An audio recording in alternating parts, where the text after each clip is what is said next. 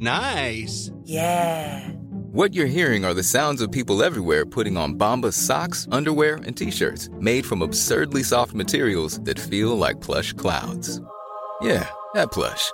And the best part? For every item you purchase, Bombas donates another to someone facing homelessness. Bombas. Big comfort for everyone. Go to bombas.com/ACAST and use code ACAST for 20% off your first purchase. That's bombas.com/ACAST, code ACAST.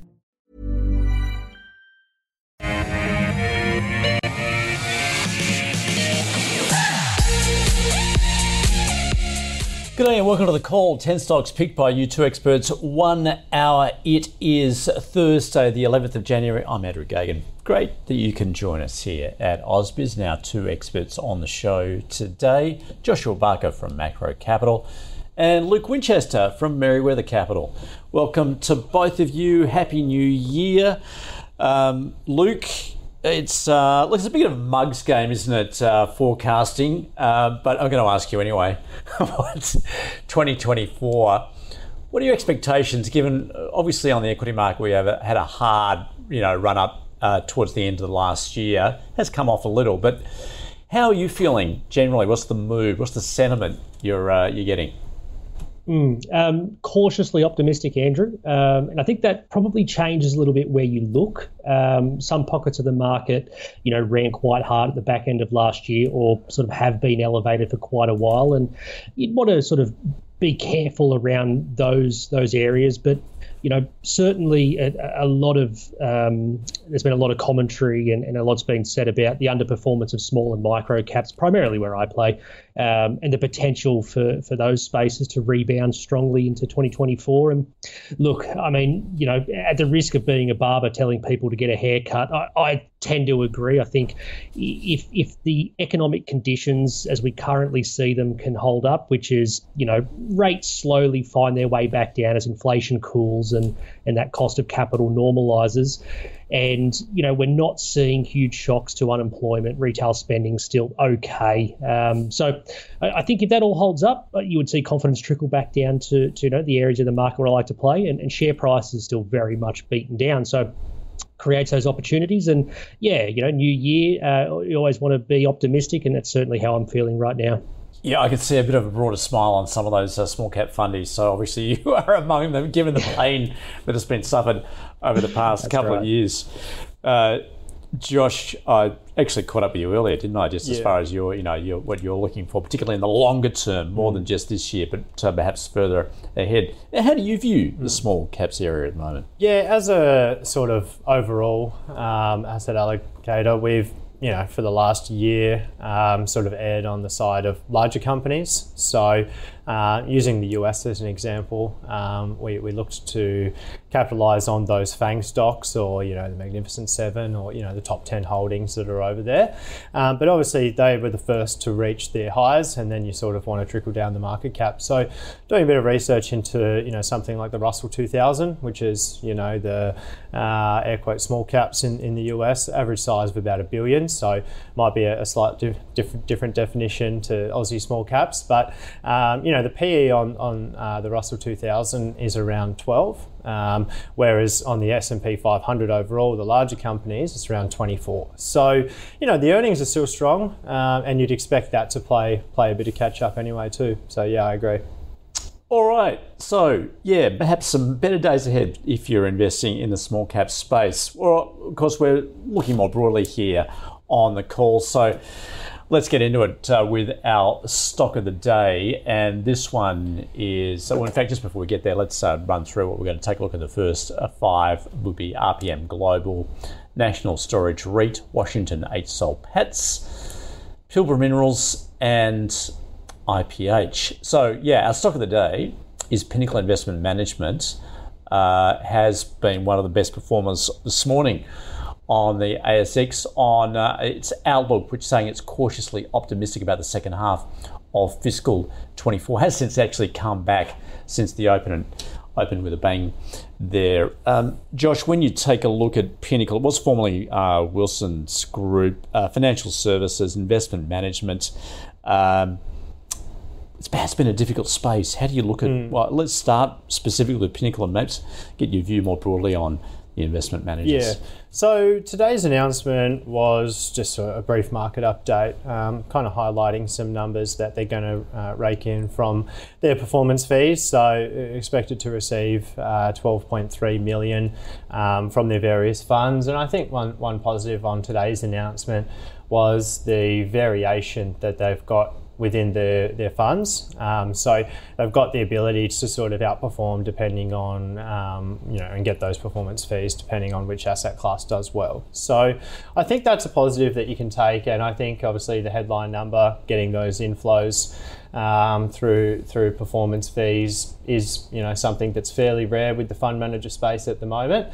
However, it has given up a lot of those gains, got off to a flying start. They mentioned towards the back end of the update, they spent a lot of money sort of in tech. So they sort of worked on the Open Invest platform, which is a wealth management platform essentially. Seems really interesting, but unfortunately they've had to do a write-off, which is effectively an accounting term for losing money. They've put sort of over $3 million into it, and its rough value is $240,000 at the minute. So, expenditure in tech and the fintech space specifically, somewhat evaporates a bit of that profit that they're going to get from the performance fees. So perhaps that's why we're seeing the volatility. There's positives and negatives in today's announcement. Broadly, we've steered away from fund managers. Obviously, in a tough market, they're benefiting from performance fees. Obviously, if the market doesn't reach a higher watermark, they're not going to get those performance fees over the last couple of years. And then obviously a downgrade in personnel, and it sort of all flows on through there. So it's not something we've looked at, and I think even moving forward may struggle and be a little bit behind the trend of the market. Market boosts, obviously that impact will flow through to these fund managers, but it's not an immediate benefit. It's going to flow through over maybe 6 or 12 months. So not a space that we're overly interested in being in at the minute. All right, if you held at those, are worthwhile holding onto it, do you think? I think it's worthwhile holding onto if you've experienced. It's a really strong performer in a bull market, as we've seen over a sort of 10-year period. And it's really just consolidated sideways after such a great movement. So I don't think you're necessarily too concerned about your position, so I'd be happy to hold. Good one. Luke, your view on Pinnacle?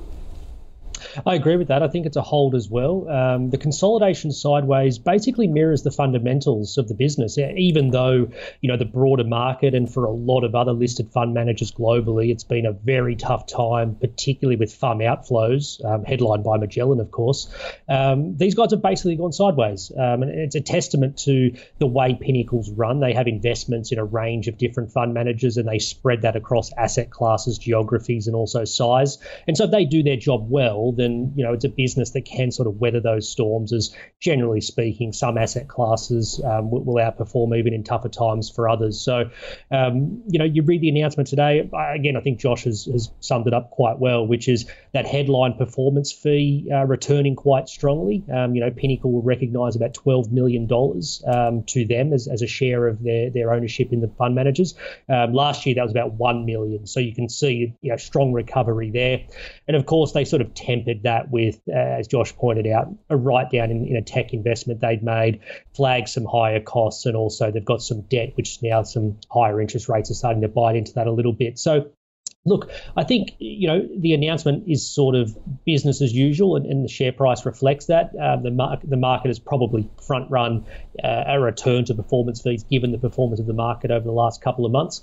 And they highlighted that I think 8 of their affiliates were crystallised in this period, but the full 25 are, within a cooee of their high watermark, if not above it already, and have the chance to crystallise performance fees in the second half of the year. So currently trading on 26 times earnings. I think that's factored in, but it's pretty easy hold here for me, given the the quality of the business and the job that this team's done of as I said, building out a business can weather the storms of a normal fund manager.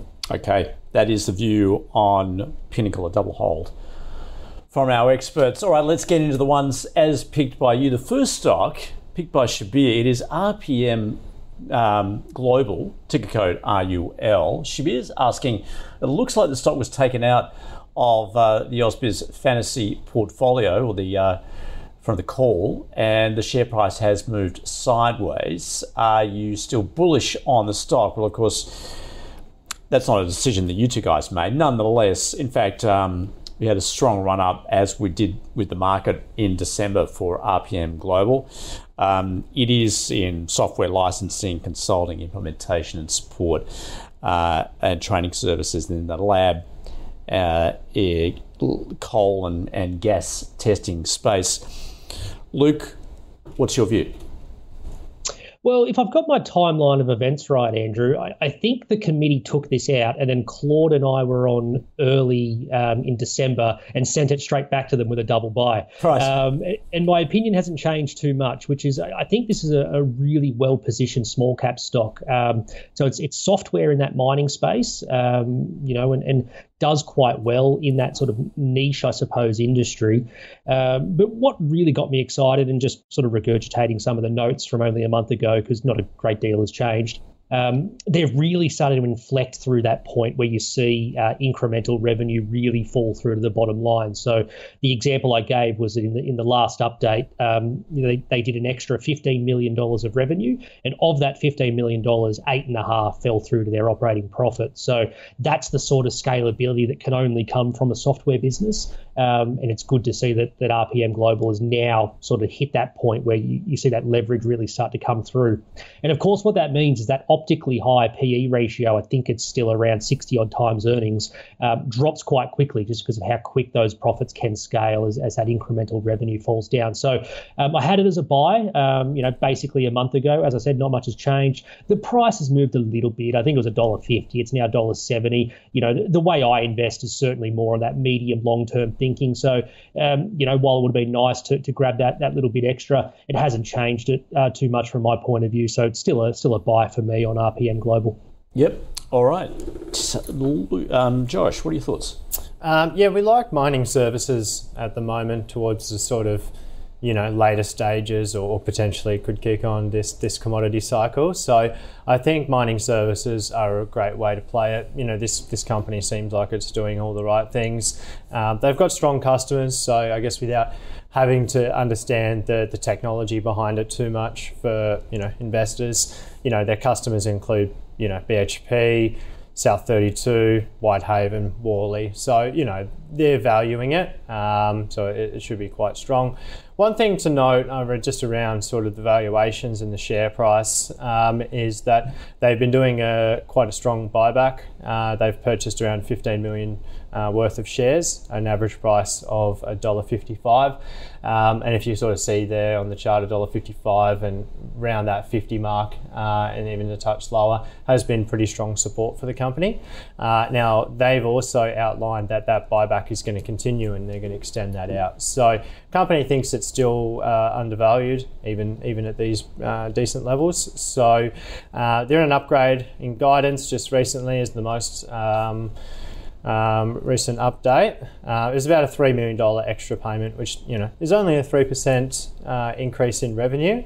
However, it's about a 20% uptick in earnings. So it was something they hadn't accounted for due to it being quite uncertain. But yeah, that's really pushed through to them being quite profitable this financial year. So I've got this as a buy as well. There you go. And Luke, it's a double buy again. So, obviously the investment committee is going to consider it again. Yeah. All right.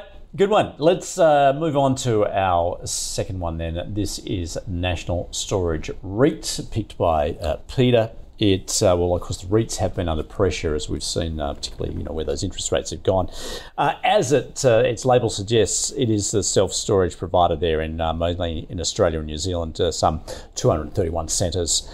In fact, did spend about $234 million on acquisitions in FY23, but that's sort of tailed off since those high interest rates took hold, of course. Josh, I'll get you to talk about the REITs in general, the A-REITs, but let's start specifically with National Storage REIT. Yeah, so a bit of a niche REIT, obviously. Yeah.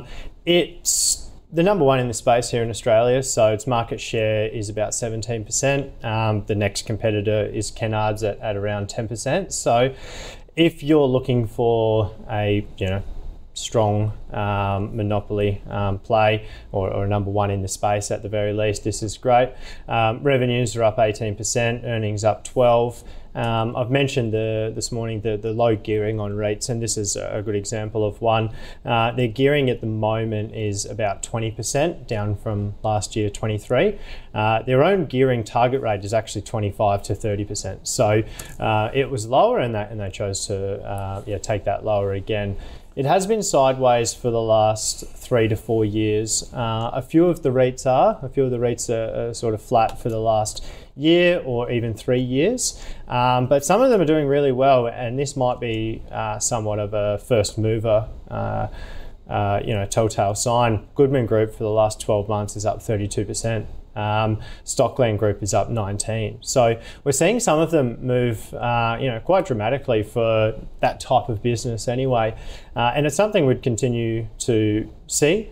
So I think if you're after something a little bit more niche in the REIT space, obviously what they do is the actual storage facilities. Maybe with those pressures on the housing market, we all sort of downgrade and have smaller places as a longer term trend, and that flows through to them longer term. But either way, I think it's a good run, well-run business. So I'd have it as a hold for now, but I think there's potentially other REITs out there that you could look at for more of a direct exposure into that. Yeah, such as you mentioned Goodman, so you're obviously favouring that. Yeah, I think Goodman is such a strong performer over the long term and industrial space, and moving into that, but also companies that are looking to add on that building aspect. So Centre Group potentially, it's a top 50 name. They've yet to have a run up as much as those other ones, so that could be one that potentially plays catch up next. Okay. Luke, Josh makes a good point there, actually, given the lack of, we know the pressure that the housing market's under at the moment. Perhaps we're all running out of space. So do you see some tailwinds here for National Storage REIT? Look, I think it's a nice space, and it's certainly a space the market has liked, being in that alternative. You're not exposed to office, retail, even the more competitive industrial space. It's that nice niche. So it's held up better than a lot of peers. And I think Josh sort of hit on this towards the end of his comments, where if you're going to play the REIT space and the rebound in share prices as yields are falling and the expectation is that the rate cycle's peaked and cuts are coming at some point in the future, I would probably look towards those more beaten down names. And it's no surprise to me when the chart was flashed up before that after holding up quite strongly, these guys really haven't bounced with the rest of the sector over the last couple of months. On the fundamentals of the business, 5% earnings yield, it's about that on a distribution as well. They've done a good job of increasing their rates that they charge through to their customers. But the one sort of orange flag I noted is it just had a steady decline in their occupancy pretty much since a peak back in mid-2022. So something to keep an eye on there. You don't want to see that deteriorate too much before it starts to impact the ability of those operating earnings and the distributions. But otherwise, I tend to agree with Josh. I think it's a hold. And if you are looking to play the REITs as a recovery, as a rebound, I'd look towards the ones that are a bit more beaten down. All right. Let's now move to Washington Soul Pats. That is our third stock. It is picked by Phil. It is, in fact, the big news at the moment, I guess it's involved in that. Well, it had the takeover offer for Perpetual, and Perpetual having knocked back that deal. So expectations perhaps that Soul Pattinson is going to have to up that bid. So we'll see what develops, obviously, in the new year. So, Luke, what do you make of that deal? And I guess more broadly, what you're seeing with Soul Pattinson at the moment? Yeah, look, I'd suspect the deal doesn't go ahead. But what it does signal is what Soul Pattinson can do. With a war chest of cash, $700 million, they can be really opportunistic and look to sort of pick apart some of these competitors, whether it be in financial services. We know their success they've had sort of in that mining and energy space. But across a broad range of industry, these guys have a lot of experience. And as I said, they've got a lot of liquid capital ready to deploy at any opportunity. So you know, they're probably one of a handful of companies on the ASX. Wesfarmers maybe another that has that sort of capability. It really offers a differentiation. As I said before, I tend to view things over the medium, longer term, and I think Soul Patts is one of those businesses where, unless it's a really exuberant period in the market, it's almost always a nice long-term buy. As we sit here today, you know, trading on a market cap of about $11.7 billion, their net asset value is about 10.8. You know, these guys are likely very conservative as well with their mark-to-market of their unlisted or their private assets. So to me, I don't think you're paying an excessive price for the business. You'd love to get it closer to that net asset value, of course, but it's not one that I would be super picky or choosy with. As I said, I think it's one you can bottom draw and hold for the longer term, just with the history of performance, distributions back to shareholders. You know, you can't put a fault in how management's executed here over the years. So as I said, as long as that price isn't crazy, which right now it's not, I think Soul Patts is always a good long-term buy. All right, so that's actually, it is a buy then, not you're speaking of a solid hold, but you would pick it up, what, now then? Yeah, I'd buy it now. As I said, okay. I mean, the only times you wouldn't buy it is when that premium to that net asset value is quite elevated, which right now it's not. I think it's quite reasonable and is a good entry point. Yep. Okay. Josh, your thoughts, and I guess, you know, bearing in mind perhaps where it's likely to go with that bid for Perpetual. Yeah, I agree. In terms of management delivering shareholder wealth, there's probably not much better on the ASX than Soul Patts over a long term.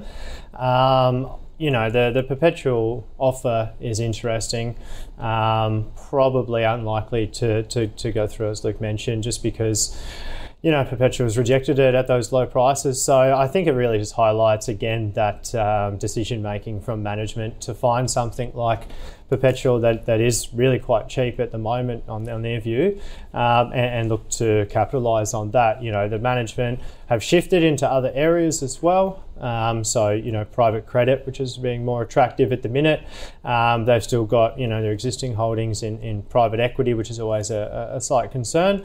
A few positions that they've looked to increase their allocation, such as Eris Resources. It's probably hurting their performance a little bit, and we've sort of seen that.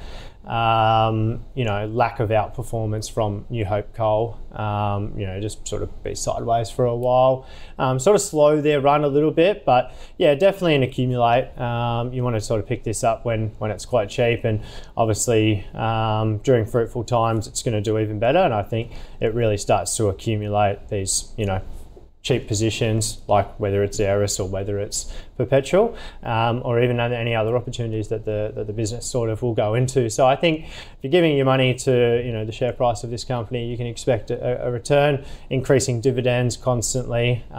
So yeah, I'd look to accumulate this one, you know, try to get it as cheap as possible. It's easy to say, but yeah, it's at a reasonable price at the moment.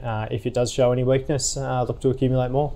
Yep. Okay. That is a very positive view then on Washington H Soul Patts, one of those stocks you stick in your bottom drawer and you can afford to leave it. All right. Let's now head into the resources sector, in particular lithium, with the biggest one locally, Pilbara Minerals, picked by Cameron. With forecasts, perhaps the lithium market has been under tremendous pressure.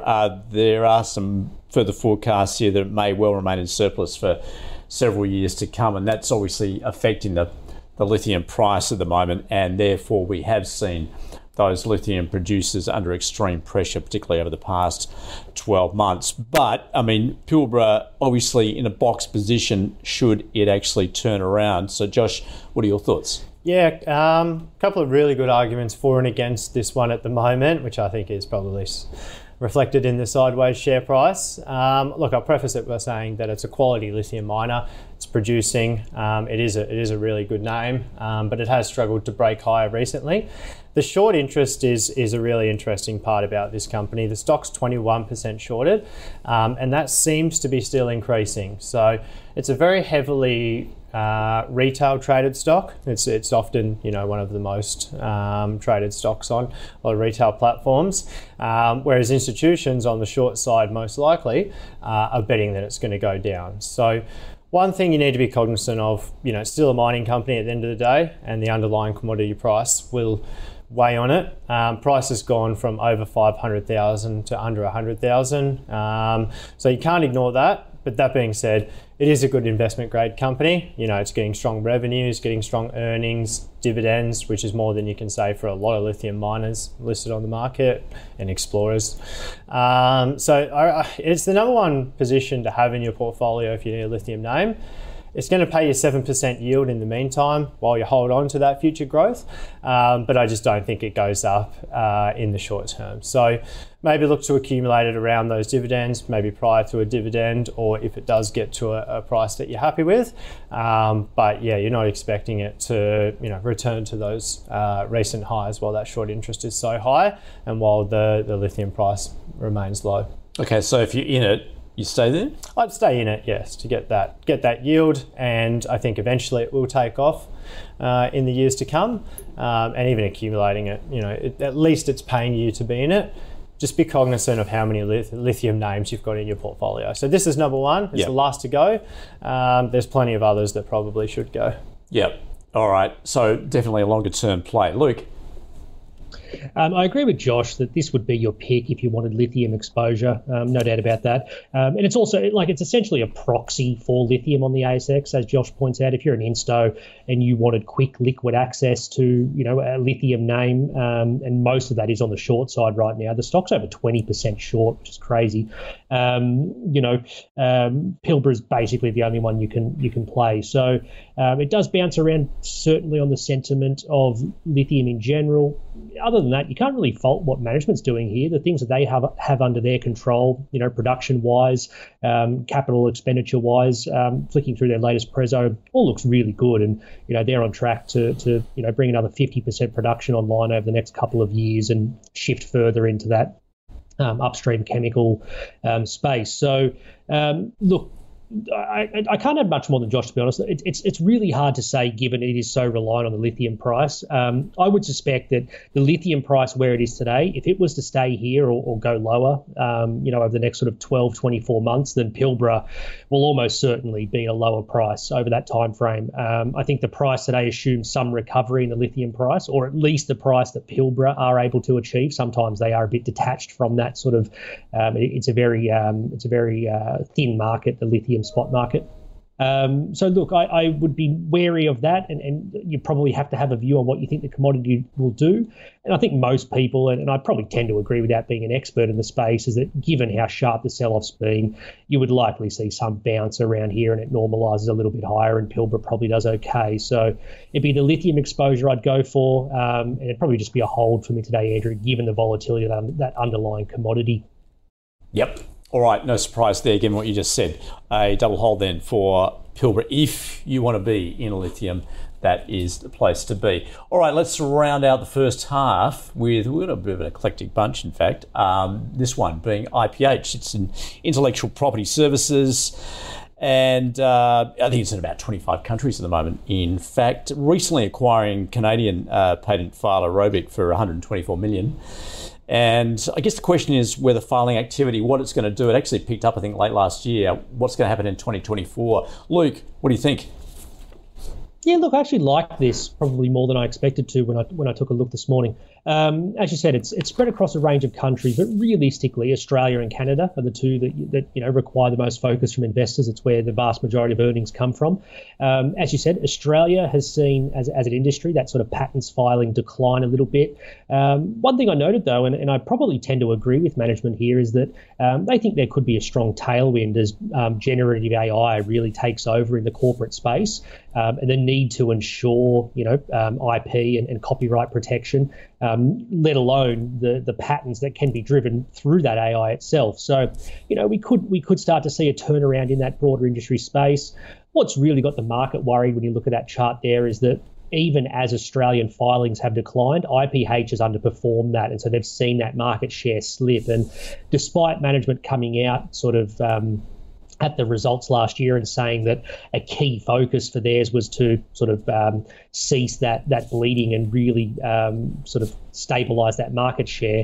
At the AGM update first quarter, they said they've you know, continue to slightly underperform, although, you know, to their credit, a little bit better than what it was last year. What I think sort of salvages this business here is the valuation. 16 times earnings, an 80 to 90% payout ratio, very capital-light business. A lot of the revenue is quite recurring as filings run off and have to be refiled. And generally speaking, customers, once you're locked into an IP lawyer, you don't go changing quite quickly. So it's a very steady business, and that sees them, you know, paying out somewhere around a 6% yield, which I think is quite sustainable. So at this valuation, I actually think it's interesting. You know, it's one that I wouldn't go gung-ho in, but you know, building a starter position around these prices and this valuation. The thing you would be monitoring is that filings industry and seeing a turnaround there. But if if management's correct and that AI could potentially provide another tailwind to the whole space and IPH themselves, then you know, you could very quickly see the share price bounce back to where it's been in the past, around that $10 range. So on the slide, the valuation I think is starting to look interesting here, Andrew. So I'd give this one just a more speculative buy. Okay, all right, good one. Josh, do you agree? The business looks really strong, so I think there's a couple things not adding up potentially in the share price. You know, we've seen what the ASX has put on 8 or 9% in the last couple of months from those lows, and this one has continued to decline. So I don't think I can ignore that just based on how sort of strong the revenues and earnings are growing for this business. It's doing 500 million in revenues for 150 in earnings for only a $1.5 billion market cap company. So yeah, I think that swimming against the tide is potentially, sort of adding up. Obviously, Australia makes up about 60% of their revenues market, and that's declining. Their market share in that area is declining. One thing that could save them is the IP growth in China, and that's something they're looking to target. But again, that's a big risk. I'd need to know more about the company, whether they're going to be able to fulfill on that. Tough market. One other thing as well, they did have a cybersecurity incident. Maybe that's keeping the buyers out of it. You know, markets have dealt with ASX listed companies that have had those pretty harshly lately. But this is a company that holds IP data for patents and things like that. So it's a little bit different. It's almost everything that they have is their information. A little bit different to, say, Medibank getting access to their information. So, yeah, look, the buyers are just not coming in. I definitely want to wait. I think in this market where there's so many really good opportunities, you probably want everything to tick your boxes, and then if you get it wrong, then you know that's just part of the game. If there's a couple things that are not quite adding up and a couple of warning signs, then I think in an abundant market like this, you don't need to be in maybe above average companies but not great companies. So I'd actually have this one as a sell. All right, okay, we've got differing opinion there, and that of course does make a market. So that is IPH. Let's sum up where we've been for the first half of the show, beginning with our stock of the day, of course, which was Pinnacle, on its updated positive outlook for the second half of fiscal 24, and has been one of the better performers on the local market today as a result. Josh, look, he's not really interested in this space, in fund managers, obviously the pain that they have suffered recently, but he said if you're there, then this would be a hold. Also a hold there from Luke, noticing that those performance fees have been recovering. In terms of the stocks as picked by you, the first one being RPM Global, which is in our fantasy portfolio. And Luke noting, look, it's well positioned. He's had a buy before and he maintains that. It is a buy, also a buy there from Josh, seeing that to mining services looking positive at the moment. National Storage REIT, REITs of course also being under pressure, and Josh does have a hold on NSR, pointing that earnings up 12%, revenue up 18%, but I guess he's saying if you want to be in REITs, does perhaps prefer Goodman and Centre Group. And Luke saying, look, he's just a little concerned there appears to be some declining occupancy. That's one to watch as far as National Storage REIT is concerned. He has a hold on the stock. In terms of Washington Soul Pats, the third stock we took a look at there, Luke making the point it's a long-term buy. Of course, we've got this pending, well, it's been rejected, the the its offer for Perpetual, and both of the opinion that it's unlikely to go through. Luke took a buy on it, and Josh and Accumulate looking to pick up at a cheaper price. Pilbara Minerals, obviously lithium stocks have been under tremendous pressure, but both making the point, if you want to be in lithium, this is the place to be. So it is a double hold. And just finally there, IPH in intellectual property, a specky buy there from Luke, and a sell from Josh. You're just a little wary there. All right, let's catch up with our portfolio, see how it is tracking, which is picked by our investment committee. The latest episode of that is live here to watch at ausbiz.com. So checking in on the update going into December, we had new buyers, ResMed, Car Group, Johns Lyng, among those that were bought. Wesfarmers, RPM Global, and MA Financial were in fact sold off. So let's see how it is tracking. 18.2% higher on a cumulative return basis since its inception, March 2022. Of course, we saw that a lot of those gains made in the past month or two. So keep your requests coming in and keep the call switched on to see which stocks our committee will be looking at next. And next, we're going to take a look at SiteMinder, Mader, Nanosonics, Arena REIT, and Helia. So let's begin with SiteMinder. It's a software platform that is there for hotels and online management there. Small accommodation also, and obviously, like, we've been through COVID, so that affected the business. Josh, tell us more then your thoughts on SiteMinder.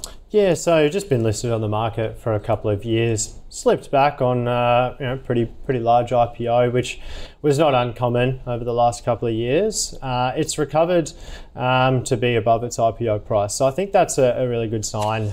Probably means that the company's ticking some of the boxes they did for their IPO prospectus, and probably didn't raise on too lofty a valuation as well. Revenues are up 70% on the previous year, so that obviously always helps.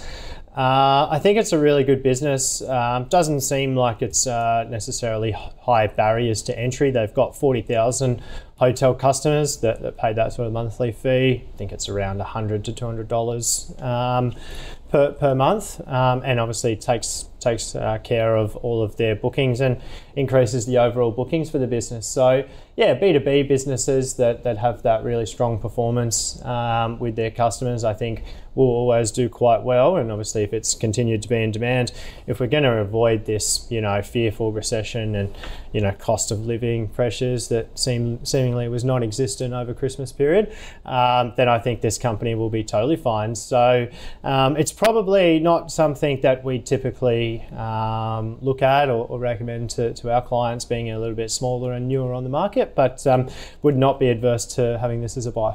Did it take advantage? I mean, obviously listed a couple of years ago, but did it take advantage of that, of the the travel? Yeah, reopening? Well, it's an online platform, so the physical travel agents shutting down probably skewed business towards these guys. So I think they're in a good space. I don't think that's coming back. I don't think people need to go into a store anymore to book a flight or a hotel. I don't think that will be evaporated or anything like that either. Yep. Sorry, what was your call on stock? Buy. It is a buy. Yeah. Yep. Okay, Luke. Not one I'd ever looked at too closely, Andrew. It's expensive, about 8 times ARR. Now, to be fair, that's growing quickly. They're targeting a medium-term growth rate of about 30%. So you compound that out for 3 to 5 years and that valuation comes down quite quickly. And their underlying SaaS metrics look pretty good as well. You're seeing that lifetime customer value ticking up as churn comes down, and also the cost to acquire a customer coming down as well, which it's quite impressive, because a lot of times with these software businesses, when you win those early customers, they're often the easiest ones to win. They're most sort of receptive to your product and easier to get across the line. And then you normally see that cost to acquire go up as you have to spend more or work harder to then get those incremental customers across. So probably no surprise the market's willing to pay up for the growth and the SaaS metrics here. They have about 40,000 hotel customers. Now, I was trying to find what their addressable market looks like. I sort of struggled to sort of get an idea of what that could be. There's several million hotels around the world, but how many of them are applicable to SiteMinder? And my proxy in the end was to look at how many hotels are on Booking.com, figuring that if they're on Booking.com, they could be a SiteMinder customer, and they have about 800,000. So 5% call it of a potential addressable market. That's just me spitballing, but it gives them plenty of runway to keep growing here, and with those metrics and that growth certainly supports that into the future. So I would have it as a whole purely on the valuation. I mean, 8 times ARR, we rarely see that, post 2022. That's a 2021 valuation right there. But I understand why the market is a bit excited here. The metrics certainly support, an elevated valuation compared to some of those software peers, but 8 times is a little bit too much for me. But have it as a whole, I wouldn't be selling, just given, as I said, software businesses that have that traction and that growth, they can just scale so quickly, which go back to RPM Global before SiteMinder, getting around that inflection point too. So it could be quite exciting over the next few years. Yep. Okay, good one. That is SiteMinder. Let's now get back into mining services with Mader, maintenance services, specialised contract labour, particularly heavy machinery and the like, has notched up some strong organic growth in North America. Luke, what's your take?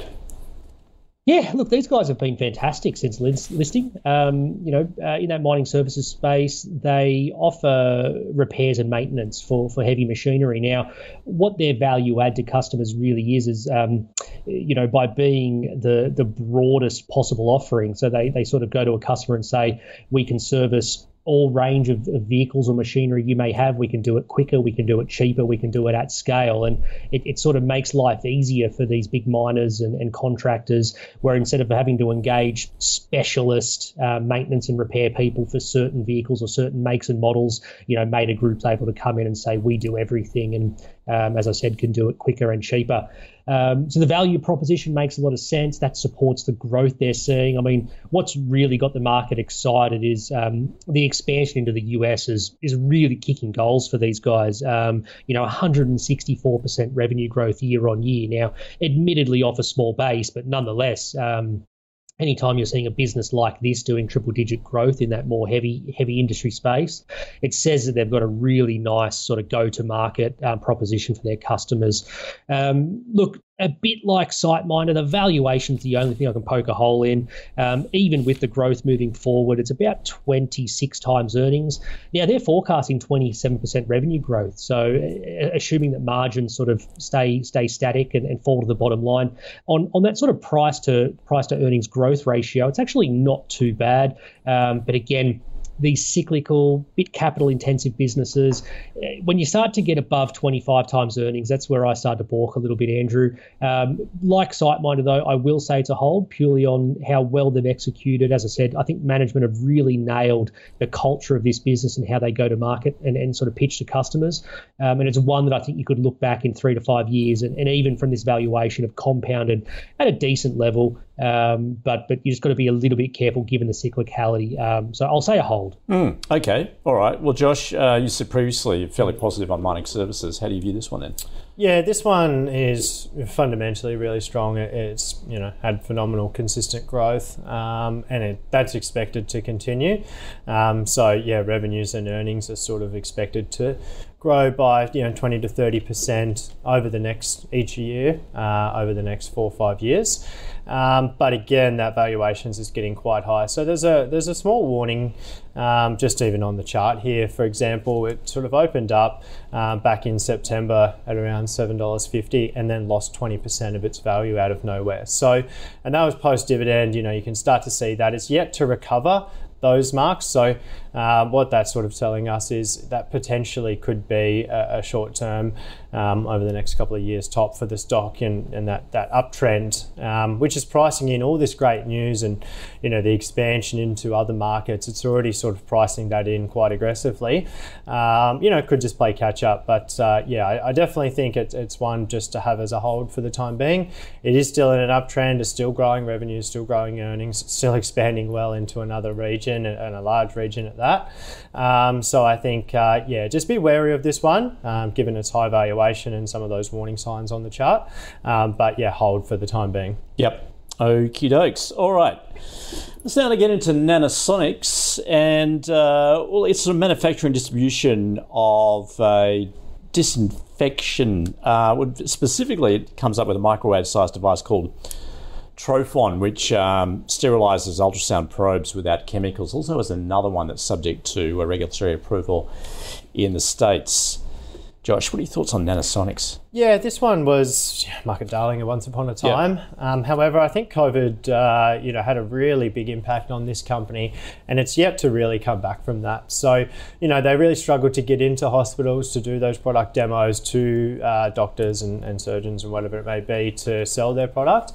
And it still happened. And then they've just started to recover from that. And there was a, sort of fiscal slowdown from hospitals in terms of spending money on new equipment and things like that following those periods, because obviously they'd spent so much money on COVID prevention expenditure there. So I just it's a decent company that's really struggling in this environment over the last 3-4 years we're talking now, and I just don't see the catalyst to fix that just yet. Overall, not too ecstatic on healthcare as a whole anyway, especially sort of a niche healthcare like this. So I'd have it as a sell just to de-risk again, sort of reiterating that point that if it's not great in this market, then there's no need to be in it. There's a lot of options out there. We're going to have a buoyant market, so it's not like it's necessarily going to hurt you too much, but there's better options out there. Yep. Luke? I agree with a lot of that. I think one of the things that sort of disrupted this business as well, so obviously, being hospital healthcare exposed, COVID hits, you've seen some belt tightening in the healthcare budget space as well. But Nanosonics also changed their go-to-market. So previously they had relied on GE over in the US as a distributor and a, customer-facing role. They've brought that all in-house. And so there was obviously a big strategic shift, which from all I can tell appears to have gone quite smoothly as far as the numbers are concerned anyway. But nonetheless, probably did disrupt the business a little bit over that last sort of couple of years, factored in with everything else. I agree with Josh, though. I think this business is looking for a catalyst. Now, the one thing you can point to is they are looking to release a new product called Chorus. Now, if I look at the business and the valuation today, I think there's quite a lot built into Chorus being a success, particularly maybe even in the short term, let alone over a longer term. They may need to hit the ground running here. Management do a good job of breaking out sort of the core business versus what's being spent to develop this new product. And if you break it out, the core business trades on about 37 times earnings. Now, there's some good growth there. It's nice and steady, good recurring earnings, that razor blade model with the Trophon units, as you described, Andrew. So that it deserves an elevated multiple, but 37 is quite high. I'd be looking to pick up that core business on maybe 20 to 25 times earnings, and particularly if you had a bit more confidence in Chorus coming in over the top later on down the track. So for me, I'd probably hold it if you're there. I wouldn't rush to sell it, just given the chart and where we are. But just be mindful that I think with the valuation where it is today, if there's any sort of sign that Chorus and the commercialization of that product may have a roadblock or two, I think you see this share price come up quite sharply. I suspect there's some Chorus success already baked into what we're looking at today. Yeah, that aligns with some of the brokers' assessment of the stock too, so perhaps beware in that respect. All right, let's get into REITs again, this one being Arena. It's focused there on childcare, healthcare, education. Does have some solid government contracts, which is clearly a positive. Luke, what's your view on Arena? Yeah, look, so it's split up into childcare and health, but if you have a look at the earnings of the business, it's essentially all early childcare, daycare centres. Now, I think being in that nice niche area, a little bit like storage before, it's held up better than a lot of peers over the last couple of years, to the point where when I look at the valuation of this business, I sort of scratch my head a little bit, Andrew. You're actually paying above NTA at this price. I think NTA is around $3.40, and it currently trades on a yield of about 5%. Now, that's not too bad, but given where term deposit rates are and the attractiveness of some of the other REITs, which, again, go back to that conversation on National Storage, sort of said, I would prefer some of the more beaten down ones that perhaps offer a bit more upside and dividend yield here. I sort of struggle to pay the current prices today. I think the market, as I said before, is really focused on this is a nice, solid niche. As you said, there's government support here. There's almost mandated price increases because of the government funding behind it. So as an operating business, I can certainly see why the market is quite enthused by something like an Arena. The thing that worries me is a bit like Nanosonics before. So much of that is in the price already that I think you have to be a bit careful if there is any hiccups or something goes wrong. So this is one, look, if you're ultra defensive, I think this certainly offers you that. I struggle to see anything going wrong with the operational side of the business. But if you're a yield investor and you're looking for a bit more in that REIT space, as I said before, go and have a look around the ones that are a bit more beaten down. And you may have to take a bit more risk around office exposure or retail exposure or something like that, but potentially offers a much stronger dividend yield from these sorts of levels. Yeah, that's a great view on REITs at the moment, Josh. Yeah, I agree for this one. Its upside from here is probably fairly limited in terms of comparably to some of the other REITs. Obviously, even more fails in comparison to any other stock in the market as well. So, look, it's going to be slow growth. I don't think necessarily gets beaten up from here too much, so I'd be okay to hold and look to get that yield. Just reiterate that there's probably better opportunities out there in the market than this one, given the limited upside growth for these guys, just being so niche in that one particular area. It's not an area that you can typically grow too much. See, the costs of those sort of areas may weigh on the demand side, but that's probably more of a long-term anecdotal thing. All right, that is a double hold, both making the point there. Perhaps there are other places to look if you want to get into REITs. Let's round it out with Helia. This formerly known as Genworth Mortgage Insurance, and gross written premiums have slowed. I guess the question is what's going on at a macroeconomic level here in particular too. What are your thoughts then, Josh, on Helia? It's obviously done quite well. It gets that premium from consumers and very low delinquency rates, especially here in Australia, 0.5%. So they're continuing to grow their insurance book actually with those recurring revenues. Stocks breaking to new highs. So obviously it's been really, really quite strong. It's an interesting sort of dynamic that they're going to face moving forward with that LMI providing that. Whether it's really possible for people to pay LMI on top of the higher interest rate environment that we're in now. They've probably experienced really good numbers for the cyclicality of their business over the last couple of years, and we're starting to see that flow through now once it's locked in, and you're getting that in very low default rates. So I think it's done extremely well. I'd almost be tempted to take some profits off the table, just noting that it could be quite cyclical in terms of how many new loans are taken up over the next few years, especially, and especially those highly leveraged loans particularly. So yeah, I'd have this as maybe a trim if I can put that down, and just to benefit from that great run it's had. Yep, nothing wrong with a trim. Luke. You look at the chart and your natural inclination is to say this has been a good run. Do you take some profits? The interesting thing, though, is you look at the fundamental result of the business. It still looks quite cheap. They've done a 10% buyback of the business over the last year, and on top of that had a 6% dividend yield, and currently trades on a PE of about 5 times earnings. So even after the run, it looks exceptionally cheap. Now, the big caveat to that, though, is these guys have a range of factors that have all culminated for quite a strong tailwind for the business. As Josh points out, delinquency rates are remaining very, very low, which means they're unwinding some of the provisions that they took back during that COVID period.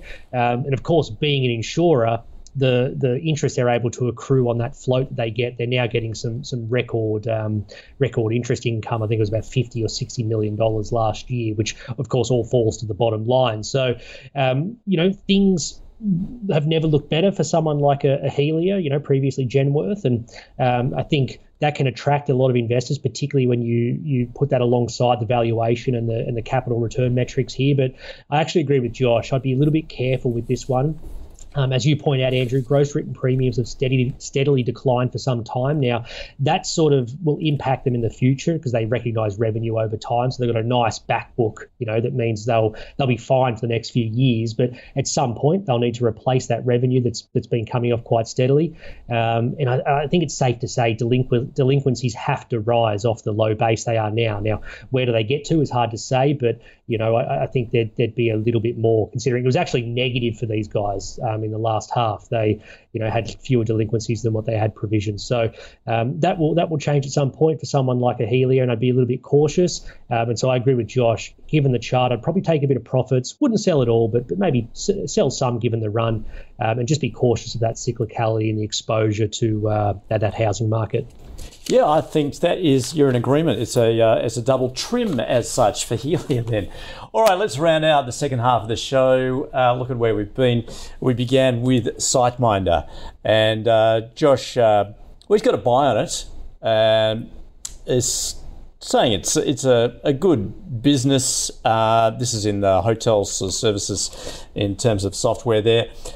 Luke pointing out it is expensive, but does see the growth potential. It's got a hold on it. In terms of mining services, Mader Group, Luke saying, look, sees strong growth there, but somewhat expensive. He's got a hold on it. Also a hold there from Josh, saying that it may have topped with much of the good news already priced in. Nanosonics, as Josh said, once the market darling, that is now past well and truly post-COVID in it, which has been struggling. Josh saying it's sort of probably best to de-risk here. He's got a sell on it, whereas Luke has a hold. Arena REIT, and Luke seeing somewhat overvalued. He's got a hold on it. Josh seeing limited upside there for it, also a hold. And we rounded out with Helia,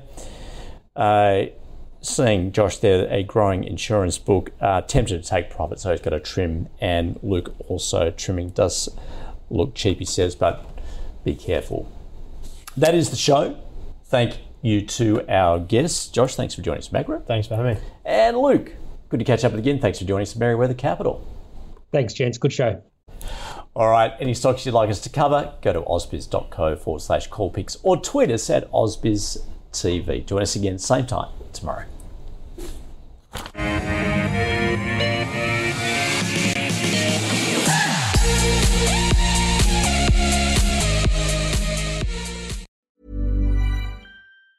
Planning for your next trip? Elevate your travel style with Quince. Quince has all the jet-setting essentials you'll want for your next getaway, like European linen, premium luggage options, buttery soft Italian leather bags, and so much more. And it's all priced at 50 to 80% less than similar brands. Plus, Quince only works with factories that use safe and ethical manufacturing practices. Pack your bags with high-quality essentials you'll be wearing for vacations to come with Quince. Go to quince.com/trip for free shipping and 365-day returns.